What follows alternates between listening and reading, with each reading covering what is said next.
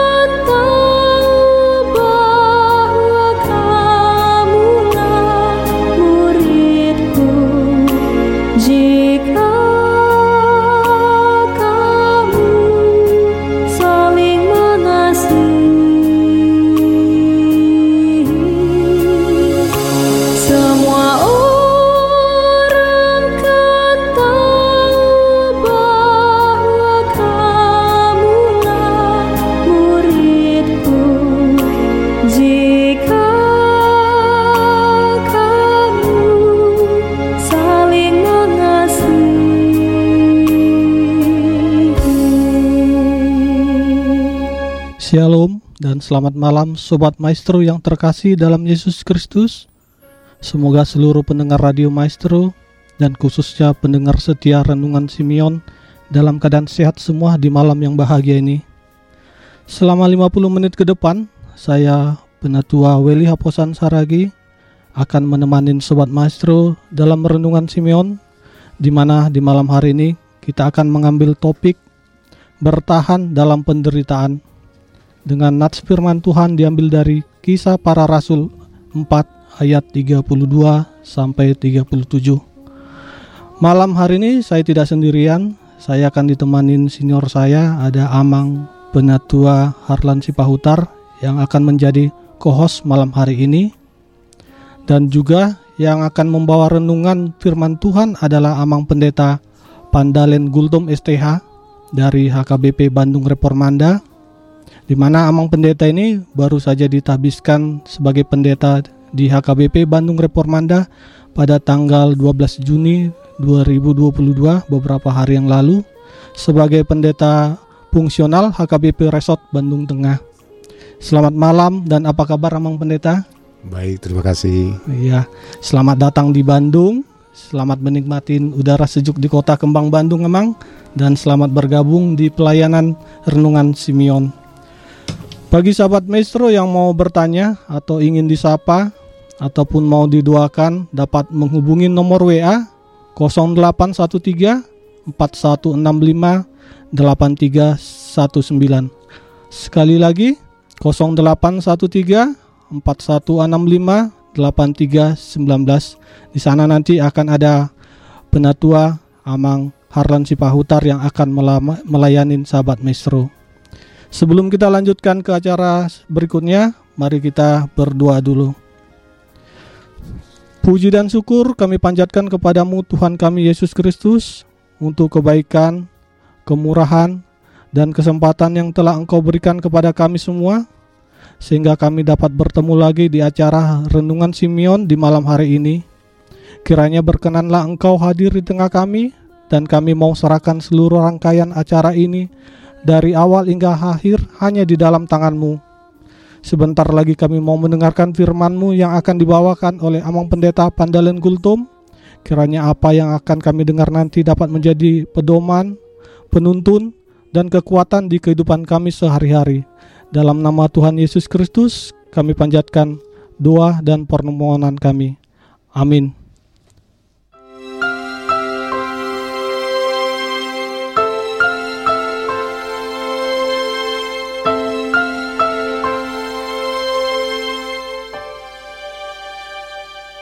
Toro dope nasiya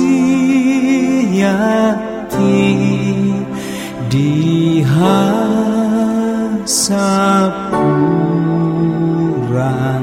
rea ipe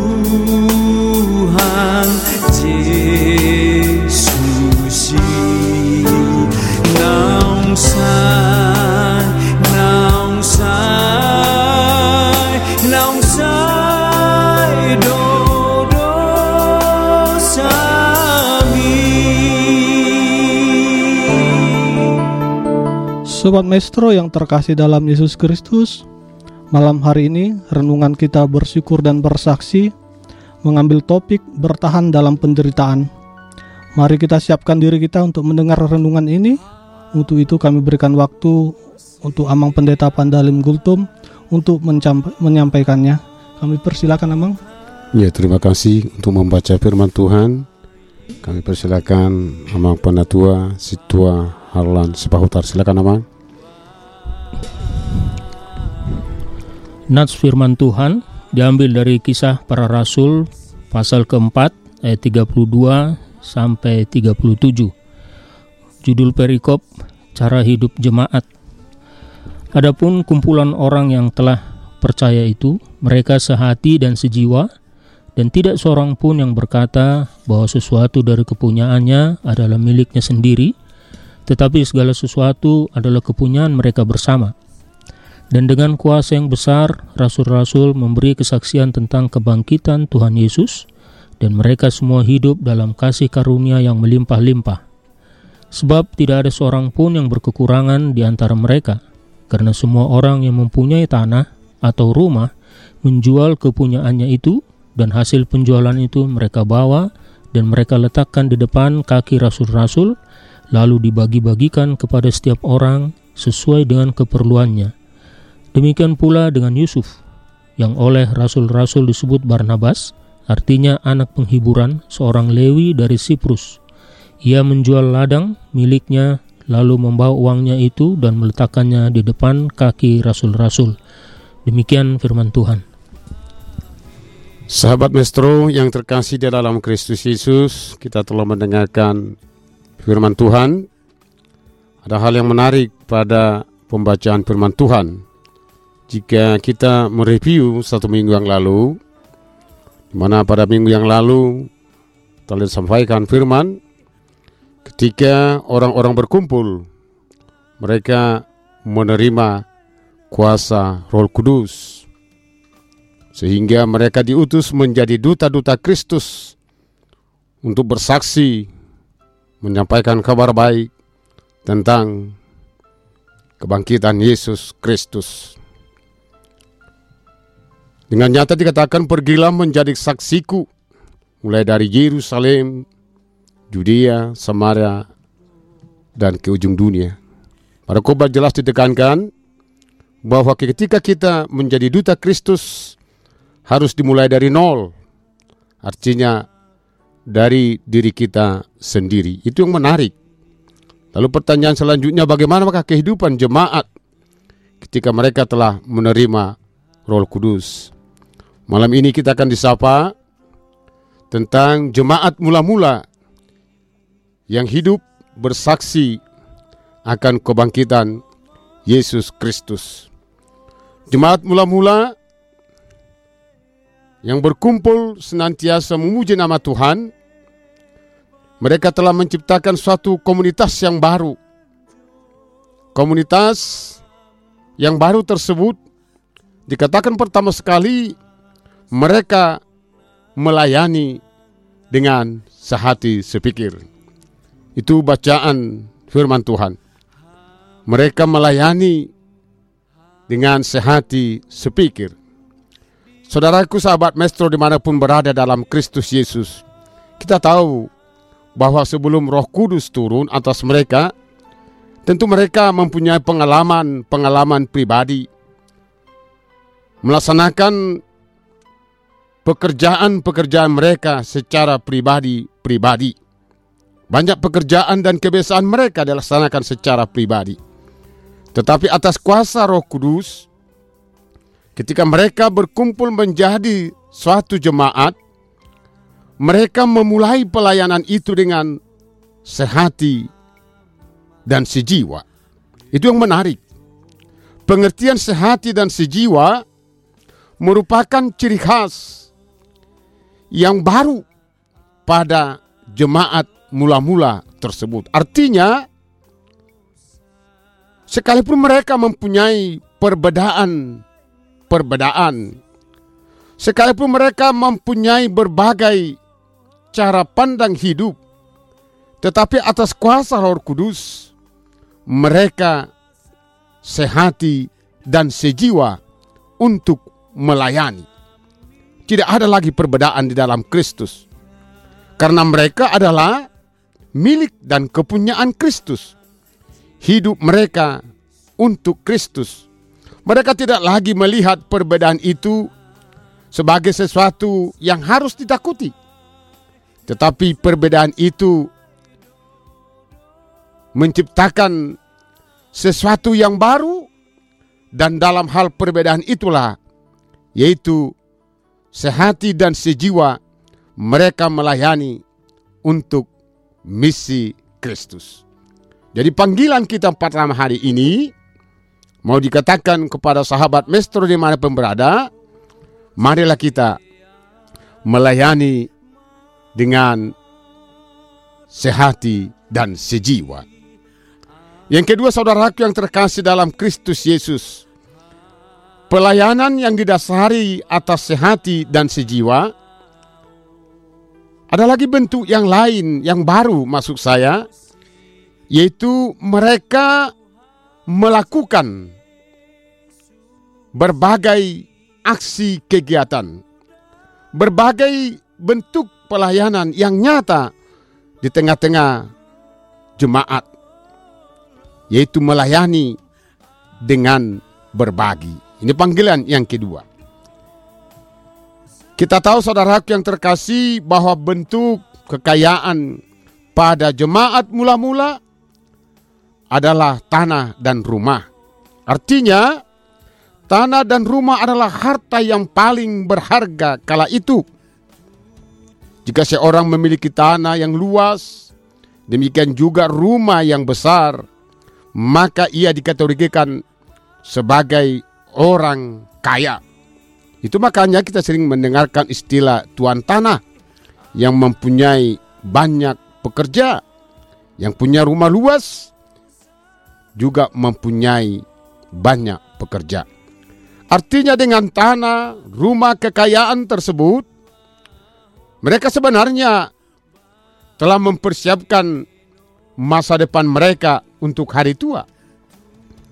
Dan tidak hanya sebatas itu tentu sekali, mereka telah mempersiapkan bagi keturunannya dan keturunannya. Akan hal duniawi, mereka telah dilengkapi sebab mereka kaya. Tetapi ketika mereka menerima kuasa Roh Kudus, mereka telah sehati dan sejiwa. Mereka bersama-sama menjual tanah dan rumahnya dan menjadikan semuanya milik bersama. Tanah dijual, rumah dijual, meletakkan hasil penjualan ke depan kaki rasul-rasul. Artinya, sejak saat itu harta milik mereka telah dipersembahkan untuk pelayanan bagi kemuliaan Tuhan. Dan para rasul mempergunakannya tentu sekali berhak menata setiap harta kekayaan dari jemaat. Saudaraku sahabat Mestro yang terkasih di mana pun saudara berada. Ada hal yang menarik. Yang tidak kalah menarik dalam bacaan firman Tuhan. Menarik yang saya katakan, ada suatu malam ini dituliskan demikian pada ayat yang ke-36 dan ke-37. Akan saya bacakan bagi kita. Demikian pula dengan Yusuf yang oleh rasul-rasul disebut Barnabas. Artinya anak penghiburan. Seorang Lewi dari Siprus. Ia menjual ladang miliknya lalu membawa uangnya itu dan meletakkannya di depan kaki rasul-rasul. Itu bunyi ayat 6, 36 dan 37. Saya percaya banyak orang-orang percaya yang kala itu menjual tanah dan rumahnya bahkan ladangnya meletakkannya di depan kaki rasul-rasul.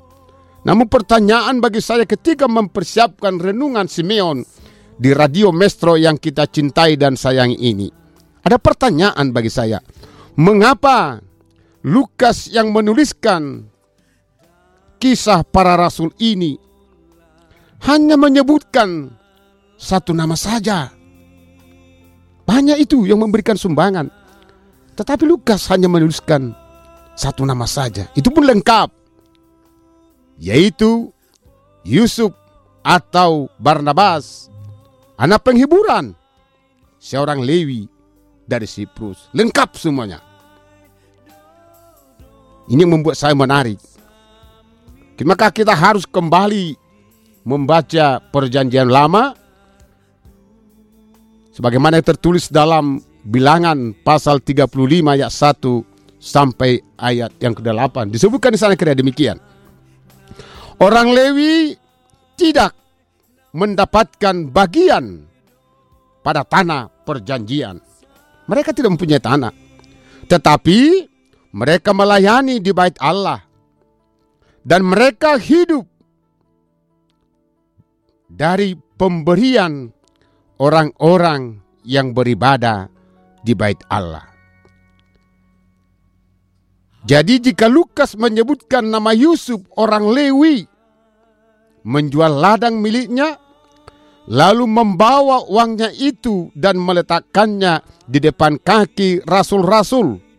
Yang menarik bagi saya sebenarnya Yusuf orang Lewi itu dia harus dibantu diberi.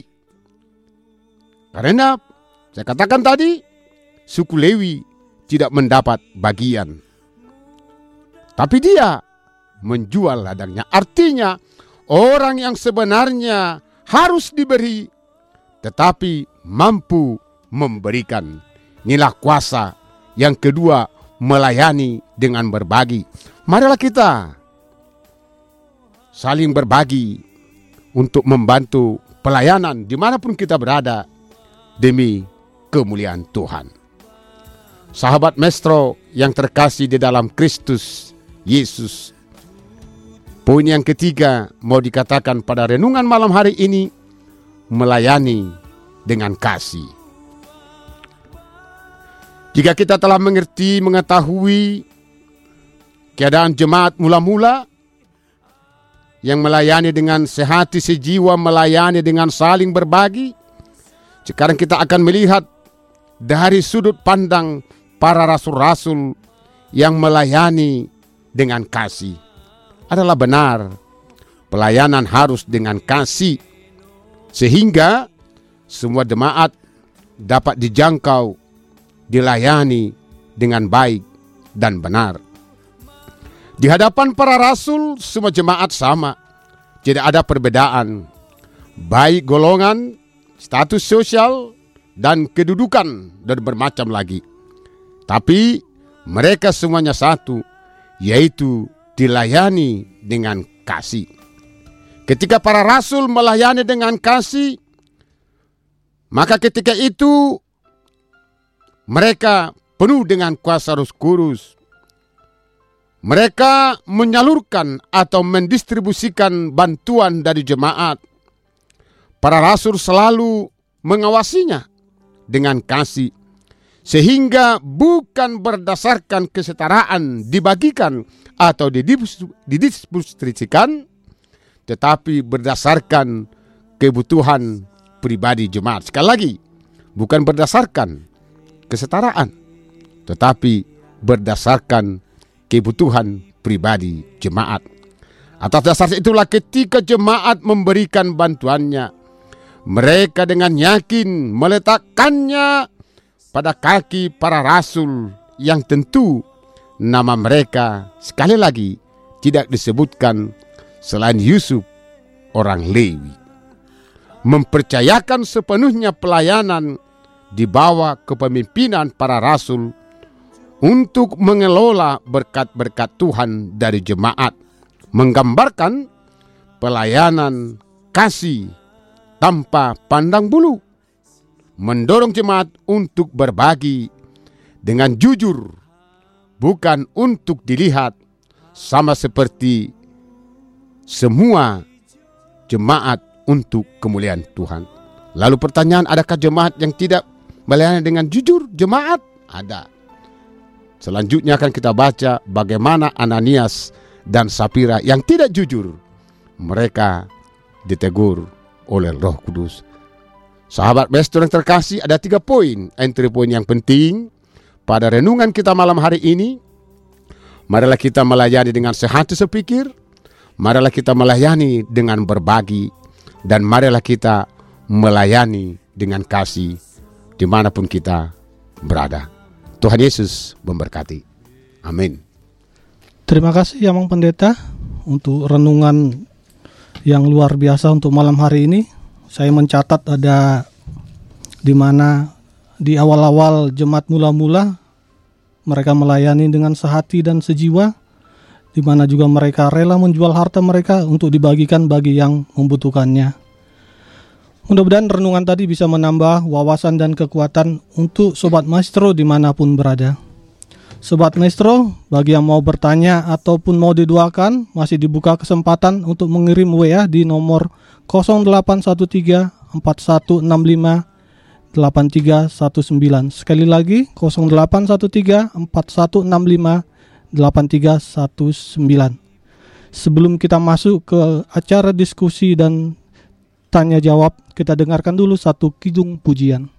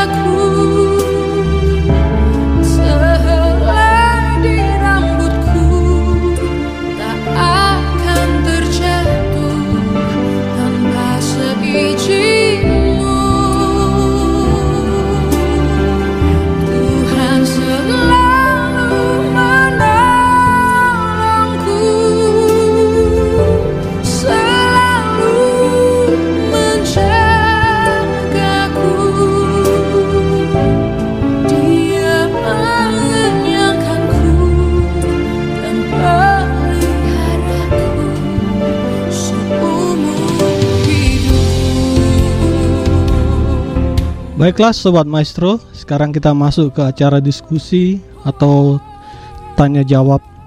Amang Pendeta, ini ada satu pertanyaan dari pen- pendengar ataupun Sobat Maestro, ini dari Inang Sintua Tiur Sihombing ini. Am- bertanya, jika jemaat mula-mula pada saat itu membawa hasil jual tanah dan lain-lain dan meletakkannya pada kaki rasul untuk dibagikan sesuai dengan kebutuhan masing-masing. Pertanyaannya, bagaimana cara yang tepat berbagi pada masa sekarang ini, Amang? Silakan, Amang. Terima kasih buat Inang Situasi Urburusi Hombing atas pertanyaannya. Pada pengantar khotbah saya telah menerangkan bahwa ketika Roh Kudus hadir ada pada jemaat, mereka menjadi duta Kristus. Itu harus digarisbawahi dulu. Atas dasar kuasa Roh Kudus, maka mereka sehati sejiwa. Mereka saling berbagi. Mereka melayani dengan kasih. Lalu pertanyaan bagaimana konteks saat ini berbagi? Justru saya melihat pada konteks ini sangat dibutuhkan saling berbagi. Inilah tepatnya. Ini ketika di antara kita membutuhkan bantuan karena pandemi COVID contohnya. Sungguh banyak luar biasa penderitaan itu. Maka kita harus membantu mereka. Kadang membantu itu dibiasakan asas logika, itu yang salah. Logika kan? Nah, itu maka saya katakan tadi, kita lihat dulu. Atas kuasa roh kudus, mereka mampu. Sehingga tidak ada lagi mengatakan ini milikku, tidak. Tapi pertama sekali kita harus yakin ketika kita berbagi itu, kita adalah didorong oleh kuasa roh kudus. Maka berbagi pada konteks saat ini. Saya katakan ketika dunia ini sakit lah. Kan sakit sekarang. Di, kita di Bandung juga. Sekarang udah ada penyakit kan. Hadir lagi penyakit itu. Yang kita kenal dengan COVID kan. Itu salah satu contohnya. Dan di tengah-tengah kehidupan sehari-hari banyak lagi. Yang mau saya katakan pada dunia saat ini, pada konteks saat ini, mari kita berbagi. Jika jemaat mula-mula mampu, mengapa kita tidak mampu? Apakah kita harus menjual tanah, menjual rumah untuk berbagi? Saya katakan tadi, tanah, ladang, rumah itulah harta yang paling berharga waktu itu. Iya. Jadi harus ada aksi nyata pada saat ini untuk saling berbagi, membantu dan itulah entry pointnya. Kita harus mampu berbagi, membantu mereka. Dan ingat, ketika kita berbantu, itu adalah semuanya untuk kemuliaan Tuhan. Terima kasih. Terima kasih Amang Pendeta atas jawabannya. Apakah ada lagi pertanyaan Amang Penetua? Ya, terima kasih Pak Datua Weli. Ini menarik, Amang. Pak Pendeta, apakah Pak Pendeta ingin mengusulkan satu pola hidup? Tadi ada tiga model pelayanan supaya dalam kehidupan kita, apalagi sesuai dengan eh, topik atau topiknya ya, bertahan dalam penderitaan. Tentu penderitaan zaman sekarang kan macam-macam memang ya, bukan hanya penyakit, tetapi tekanan sosial juga. Salah satunya itu disebut juga penderitaan. Apakah itu yang ingin disampaikan oleh Mang Pendeta dengan pola pelayanan itu sehingga kita boleh atau bisa bertahan dalam penderitaan. Itu saja dulu Pak Pendeta. Terima kasih buat Amang Penatua Harlan Sipahutar. Yang menarik ini lagi, dalam dunia yang sekarang sedang sakit, banyak tekanan sosial, demikian juga bahkan ekonomi, persoalan-persoalan kita hadapi. Apakah saya ingin menawarkan pola hidup pelayanan? Salah satu itu. Pola hidup pelayanan sekarang memang kita dipanggil untuk hidup dalam kebersamaan. Sebenarnya gini dulu, yang mau saya katakan kan tidak ada lagi perbedaan pelayanan itu. Bahkan saya garis bawah kita hal yang paling menarik kalau kita kate- kategorikan Yusuf Lewi, ya kan menarik itu. Yusuf Lewi itu juga sebenarnya saya katakan Yusuf Lewi itu tidak ada hartanya itu. Karena dia katakan orang Lewi tidak mempunyai tanah kan. Tapi menurut saya dia merantau waktu itu sehingga hasil dia merantau itu dia berikan, dia jual. Jadi pola hidup orang Kristen waktu itu jemaat mula-mula ketika mereka mampu sejiwa, berbagi. Terlebih kita saat ini harus. Itu tuntutannya. Sebagai misalnya pendeta memang harus menolong. Saya harus meneladani Yusuf Lewi itu. Maka saya katakan tadi, sebenarnya dia itu harus diberi. Tapi dia mampu memberikan. Nah, ini yang menarik kan? Sehingga jika Amang Situa tadi, Amang Situa Harlan Pendatu mengatakan, inilah pola hidup kita ke depan. Di setiap gereja, setiap jemaat. Jika jemaat telah sehat sepikir, jemaat ma- telah mampu hidup berbagi, ada aksi langsung. Tidak hanya ngomong, kalau ngomong gampang kan? Tapi ada aksi langsung. Pelayan gereja hidup dengan kasih dan membantu pelayanan. Saya rasa gereja ke depan akan bertumbuh dengan baik. Demi kemuliaan nama Tuhan. Pertanyaan menarik buat Amang Penatua Harlan Sepahutar. Terima kasih Mang buat pertanyaannya. Terima kasih Amang Pendeta atas jawabannya. Sahabat Maestro, sekarang kita akan sapa-sapa pendengar di mana nanti Amang Arlan Sipahutar akan menyapa pendengar Maestro yang telah mengirimkan WA kita. Silakan Amang. Baik, kami akan menyapa Ibu Ci Siuhua di Kebon Jati, 125 beserta keluarga besar. Bapak Albert, Ibu Sihombing Boru Pasaribu Opung Yohan beserta Ibu Lucy Boru Sihombing dan juga Saudari Nona. Ibu V Hasugian Boru Haritonang, Ibu Sutorus Boru Manurung, keluarga Sematupang Boru Supahutar di Sawah Kurung, Ibu Lingling, keluarga Dr. Andus PJ Marbun di Setiabudi, Ibu Nyonya Silaban Boru Manurung yang baru keluar dari rumah sakit, Ibu Penatua Pangaribuan Boru Aruan dan saudara kami Natalina Pangaribuan, keluarga Pendeta Roida Huta Barat Boru Stomorang beserta Hadasa, Ibu C. Sitompul Boru Nenggolan, keluarga Nyonya Sitorus, Nyonya Tambun Boru Sitorus di Pasir Impun beserta Reni.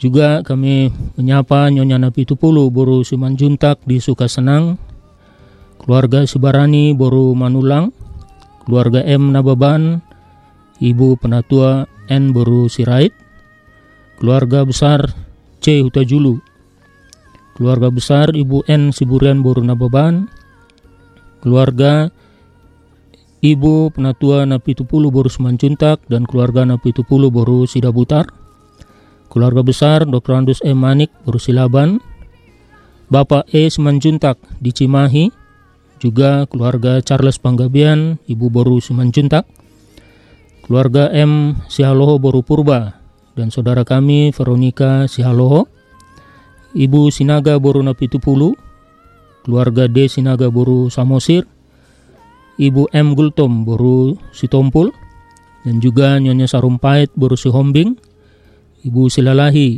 Boru Manurung, saudara kami Situa atau Penatua Edison Silain dan juga Ibu Boru Panjaitan, keluarga P. Tobing Boru Sitompul, keluarga Mangaranap Siahan Boru Siburian, Bapak Sihombing Boru Butar-Butar di Trans 100 Ujung Batu, Ibu Deborah Las Maria Siboro, Ibu Bapak Bongbong Stumorang, Ibu Normaida Sianipar dan Yesi Sihombing, dan juga keluarga Penatua SPH Marbun, Ibu Boru Purba, keluarga besar JEP Lembantobing Boru Panjaitan, dan juga keluarga Silalahi Boru Sinaga di Bojong Koneng.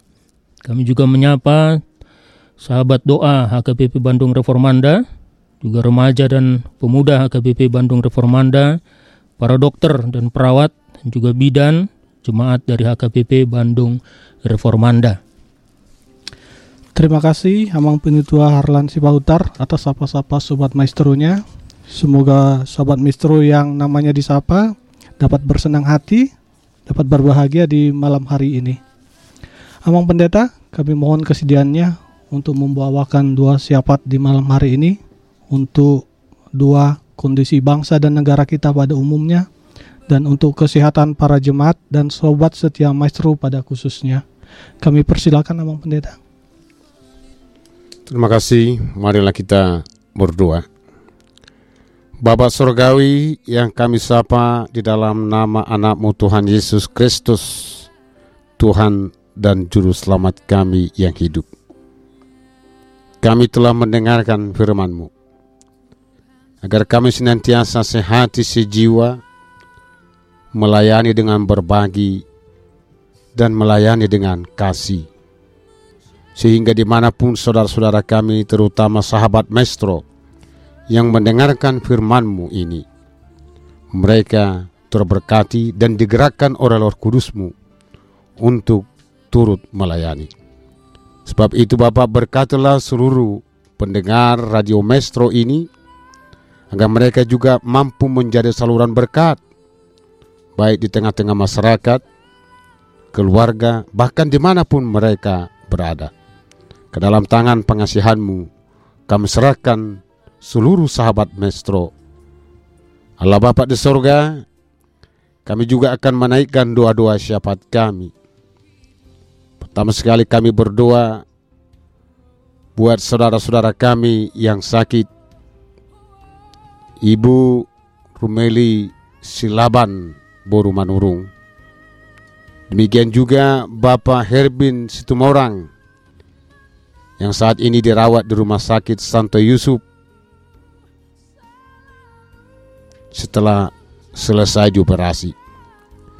Kami juga berdua buah Bapak Adiman Samosir yang jauh-jauh datang dari Libo Baru Kandis mengalami sakit penyakit kanker di leher. Mari Bapak berkati segala usaha para dokter. Di dalam tangan pengasihanmu segala sesuatu dapat disembuhkan.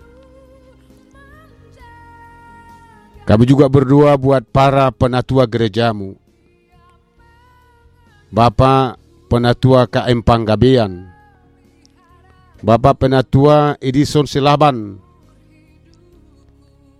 Bapak penatua RT Panggabean. Bapak penatua RSP juga Panggabean. Semuanya kami doakan termasuk inang penatua Nyonya Panggabean Boru Tobing. Mereka telah melayani Tuhan selama ini. Dan mari Bapak jama mereka berikan kesembuhan agar mereka kembali melayani dan melayani. Kami juga berdoa buat jemaat Tuhan yang dalam keadaan sakit dan mohon pertolongan agar mereka dipulihkan. Bapak DJ Situmorang, Bapak Sibarani yang saat ini masih rawat jalan.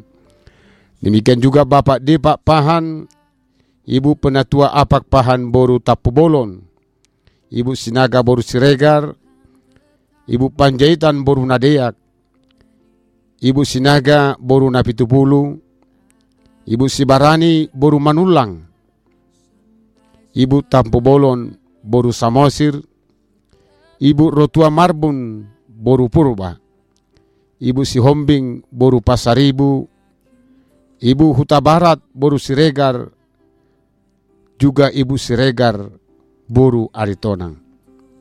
Jama mereka Bapak, agar segala sakit penyakit mereka Tuhan pulihkan. Mereka kembali beraktivitas, melaksanakan tugas dan panggilan mereka, baik di tengah-tengah keluarga, di gereja di mana pun mereka berada. Tiada mustahil bagi ibu bapak. Sembuhkan mereka dengan kasih setiamu. Jemaat Tuhan juga yang rindu akan berkat-berkat Tuhan yang pada saat ini menantikan berkat Tuhan. Keluarga Sinulingga Boru Hutahayan. Keluarga Bapak Demarbun Boru Sipahutar. Rahasia sorgawi kepada setiap ibu yang hamil maka rahasia tersebut kami serahkan kepada Tuhan agar yang mereka nantikan Tuhan berikan dan kami yakin jika Tuhan yang bertindak mereka akan sehat bahkan rahim mereka Tuhan berkati. Pada akhirnya mereka akan bersuka cita. Demikian juga kami akan bersuka cita. Selesai sudah Bapak anak-anak kami menyelesaikan sekolahnya. Dan pada saat-saat ini anak-anak kami akan melanjutkan pendidikan mereka. Ada yang akan masuk kepada sekolah tingkat dasar, menengah pertama, menengah atas bahkan yang akan masuk ke perguruan tinggi. Kiranya Tuhan Yesus memberkati mereka. Memberkati keluarga yang memberangkatkan mereka. Dan cukupkan Tuhan biaya pendidikan bagi anak-anakmu agar anak-anakmu meraih masa depan yang lebih baik di dalam Yesus Kristus. Ke dalam tangan penghasianmu, kami serahkan anak-anak Tuhan yang akan melanjutkan sekolah. Bahkan Tuhan senantiasa memberikan khidmat sorgawi, kepintaran, agar anak-anak Tuhan mampu menata masa depan yang lebih baik di saat keadaan COVID belum berubah. Masih senantiasa menjadi satu momok yang kami takutkan.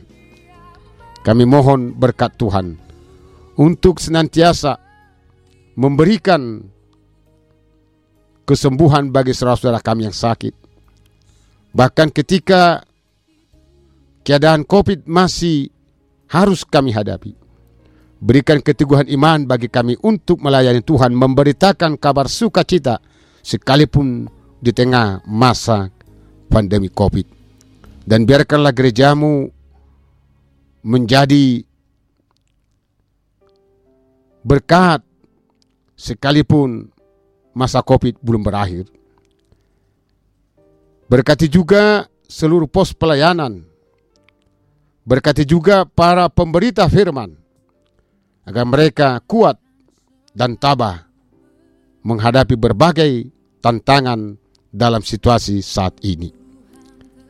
Kami juga berdoa buat bangsa dan negara kami Indonesia ini. Kerana Tuhan memberkati presiden, wakil presiden, para menteri, siapa pun mereka yang duduk di kabinet.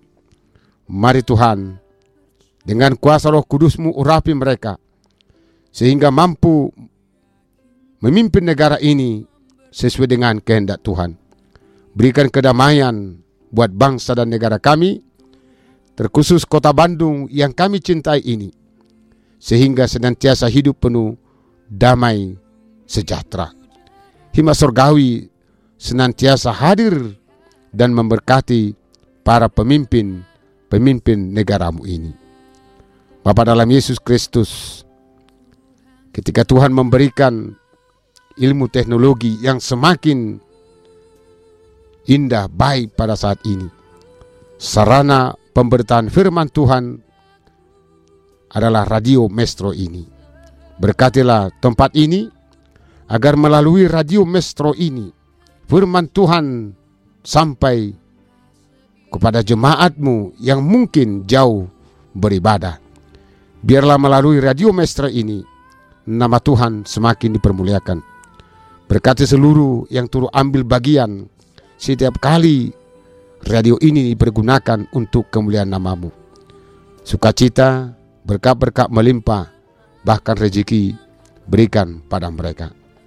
Kami sadar Tuhan, setiap langkah kami berdosa. Oleh sebab itu ke dalam tangan pengasihanmu, kami mohon ampunmu.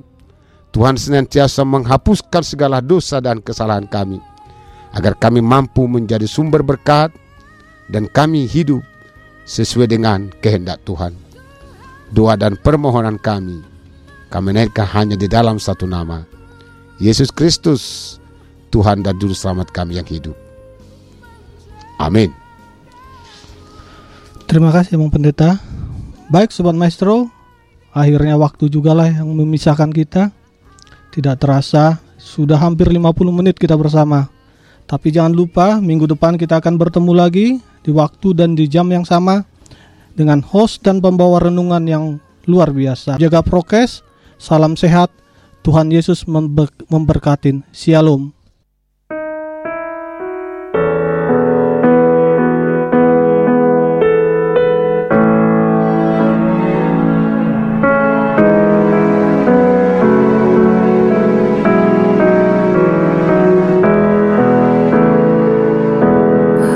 Sekarang Tuhan biarkanlah hambamu ini pergi dalam damai sejahtera sesuai dengan firman-Mu.